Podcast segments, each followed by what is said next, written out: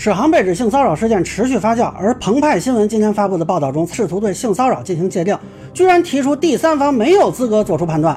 对此，我恐怕要提一点不同意见。大家好，我是关注新闻和法律的老梁，欢迎订阅及关注我的频道，方便收听最新的新闻和法律干货啊。本来我以为这事儿不用聊了啊，虽然之前有个小莫女士发帖，但实际上。他自己都说了，自己就是小作文，又没证据啊，甚至说如果聊天记录放出来，就坐实了他跟史航是某种程度上的交往，那这其实就脱离法律领域，变成单纯口水战了。那这跟我们也就没什么太大关系啊。史航不服，你可以去起诉嘛，对吧？他又不缺话语权，又不缺法律资源，对吧？我看能不能就这么锤死他就完了啊。结果呢，今天突然澎湃新闻发了一稿子，这一看我给乐了。大家如果有印象啊，最早公开发报道说有人指责史航性骚扰的啊，正式媒体里就是澎湃新闻。那本来呢，第一篇报道其实还可以啊，虽然有个小黄女士啊说看到史航被网暴就心情沉重，这个桥段有点滑稽啊，但是好歹他们是真的去试图采访史航了，这跟单纯小作文就不一样了。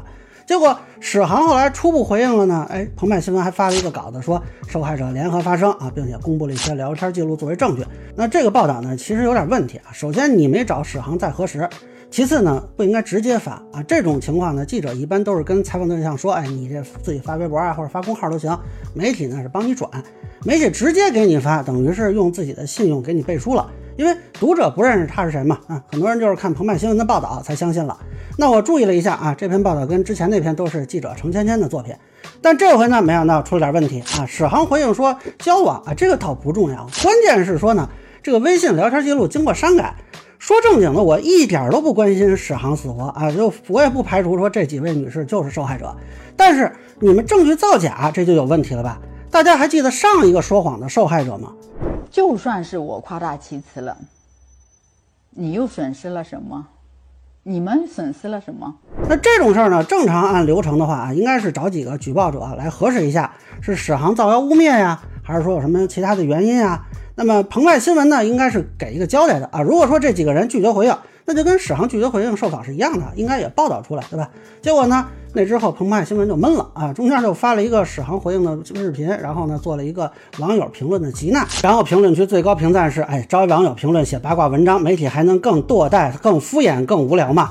那直到今天呢，啊，终于程芊芊记者再度出手啊，只不过呢，聊天记录造假的问题是一点没提啊，倒是说这个 QY 对澎湃新闻表示，他正在着手对证据做公证啊。那跳出出这个问题，这篇报道前半截其实还好啊，说很多机构跟史航切割。这个很正常，人家不愿意掺和你们这事儿嘛。大家去看那个基本上的声明啊，都写的是说涉嫌骚扰。那涉嫌什么意思？就是我也不确定，反正先把合作停了。那我看只有单向街比较硬气啊，感觉他们是坐实了史航就是性骚扰了。当然不管怎么表态吧，只要切割了，那女权人士就觉得是一大胜利啊。就还是那话，史航自己不吭声，咱们跟着看热闹吃瓜就行了。那结果后半段呢，采访了一个性别平等领域研究者冯源。这个冯女士啊，其实还算有点名气啊。我不评价她这个人，但单就她表达的这个观点，我觉得有些地方是值得商榷。首先，她说举报者出于想在这个行业发展的目的，接近业界资深人士啊，他们是职场新人，因此所谓的性骚扰呢，也都是发生在广义的职场中啊。那这个广义的职场，就跟我上次说李孝全律师提出那个工作资源说一样啊，都是过于宽泛了。你不能说一个人有目的的接近另一个人，于是另一个人就获得了所谓的权利，进而认定啊就可以说是性骚扰。那具体史航这个事儿怎么回事，我不知道啊。但是这个事儿推出所谓广义职场说啊，我觉得可能给敲诈勒索者留下空间。其次呢，哎，他提出一个行为是否构成性骚扰，关键在于行为的接受方，如果接受方觉得这是不受其欢迎的，那就是性骚扰，而第三方没有资格去判断。这个比上回吕孝全律师引述的那个参考文本还升格了。参考文本只是说啊，不以实施者的意图为辩解嘛。到这里，啊，不但实施者，就除了举报者之外的其他的所有人都被排除了。我就想问问，那是不是公检法也被排除了？公检法也没有资格判断是不是性骚扰吗？那如果这样的话，哎，以后就不需要公检法了。只要有个女士指责别人性骚扰，那就直接按强制猥亵送监狱好了。第三呢，这个冯女士提出啊，这起事件的意义并不在于让史航马上承认、立刻真相大白，而是能促使更多受害者直接或间接地站出来讲述他们的故事。我有点不能理解啊，就抛开事实讲故事是吧？只要有人站出来，都不管真假了是吗？那么最后呢，这个冯女士呢对这个只写小作文不走法律途径的做法进行了解读，说不止在中国啊，在世界上很多国家的法律中有大量的案子，已有的证据并不能达到走法律程序的门槛，在这种情况下，一根筋地单方面要求受害者报警走法律程序，她觉得有失偏颇。我就想问，冯女士是不是知道为什么法律它要一个证据门槛呢？很多人他为什么又提要证据呢？那不就是因为有诬告吗？那之前呢，有一个网友叫春秋两不沾，发视频说自己被性骚扰了。社会大众，我现在请求大家保护我，救救我吧！他一开始扬言要来我家敲门找我，怎么样？怎么样？怎么样？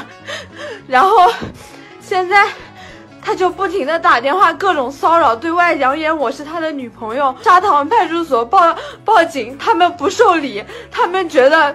他们觉得这个事情没有发生，那你就没有办法报案。然后我说，那非要等他强奸我了，他性骚扰已经达成事实了，我才能向你们得到求助吗？就后来警方调查出来，哎，这女的卖了一千块钱的假货，不愿意给人退，然后就诬告对方性骚扰，就一千块钱啊。另外还有一个小慧君事件啊，也是发个视频说他老板性骚扰。抱歉，我拍不下去了，我被我老板秦皇岛吃度娱乐的老板。性骚扰了，那现在这个人也道歉了啊！他之前的老板现在说要强制执行什么的啊？这个后续我们看需不需要关注啊？我就不想再举更多的例子了。之前做过一个视频，就专门讲这个女性诬告男性的案例，还是很多的。冯女士对这个问题有没有考虑过？就按照您设想的这个认定标准，如果发生了诬陷，请问如何处理？所以这里我就想说一下，就很多女权人士看我的视频特别生气，说我是替史航说话，这不是开玩笑吗？哪个 脑子正常的人会替他说话？那么很多人，包括我在内，之所以反对无限度扩张标准，都是担心更多的人被诬告。很多大 V 看见这个事儿的时候啊，你去看，他也是说想起自己被诬告的遭遇，这才是问题啊。但是现在部分女权人士有一个思维盲区，就他们从来不拿诬告事件中的受害人当人，他们觉得反正性骚扰的多，诬告的少。那我就想问问啊，这性骚扰案的受害者是受害者，被诬告案的受害者是不是受害者？性骚扰取证难，这诬告、陷害、敲诈勒索，他取证就很容易吗？性骚扰的法律维权有成本，被诬告、敲诈勒索，这维权就没成本吗？性骚扰的人报警啊，说要受到二次伤害，被诬告涉死的人要多少次受到伤害？而且现实就是，即便被诬告的人赢了官司，最后啊，他可能讨回一个所谓的胜利吧，他的事业也毁了，生活也毁了，你们考虑过吗？你们有拿他们当人吗？就每次看到这种被实锤的诬告，我都发现一个很有趣的现象，就是某些女权人士表态很愤怒，但是他们愤怒的点是，这个人让其他想通过小作文维权的变得困难了。这话错了吗？没错。但是你们考虑过被诬告人遭受的痛苦吗？你们有拿他们当人吗？就合着说啊，这个女性诬告是影响了其他的女性，你就没想到过她伤害了其他的人吗？那我就告诉你们，你们可以不把别人当人，但是法律要把别人当人。当然了，史航他不知道是心里有什么想法，还是身上不太干净，反正他不回应，他活该。但是这种主张、这种观念是不可能为法律所接受的。越来越多的人他是会拿起法律的武器来反击的。这里边就有一些啊，是确实是被冤枉的；有一些哎，就是单纯证据不足来反杀的。那我不知道具体每个案子真相如何，我只知道现在如何反杀，哎，已经有了基本的讨论。就反正你们想按照说这种幻想的逻辑去玩啊，你们看是不是每次都能玩得通？我可以很明确的告诉你们，指责一个人在法律上是要证据的。你们如果玩砸了，你看是能有人替你们赔钱呀，还是能有人替你们进看守所？所以这个不是我导致的，法律不是我规定的，舆情也不是我构建的。你们要怪就怪那些诬告男性的人。今天没有我做这个视频，也会有别人说这个观点，因为这个才是现实情况，而不是说大环境被我给破坏了。那以上呢，就是我对所谓第三方无权判断性骚扰问题的一个分享，个人浅见难免疏漏，也欢迎不同意见小伙伴评论区在每个留言，如果您觉得说的还有点意思，您可以收藏播客老梁不郁闷，方便收听最新的节目。谢谢大家。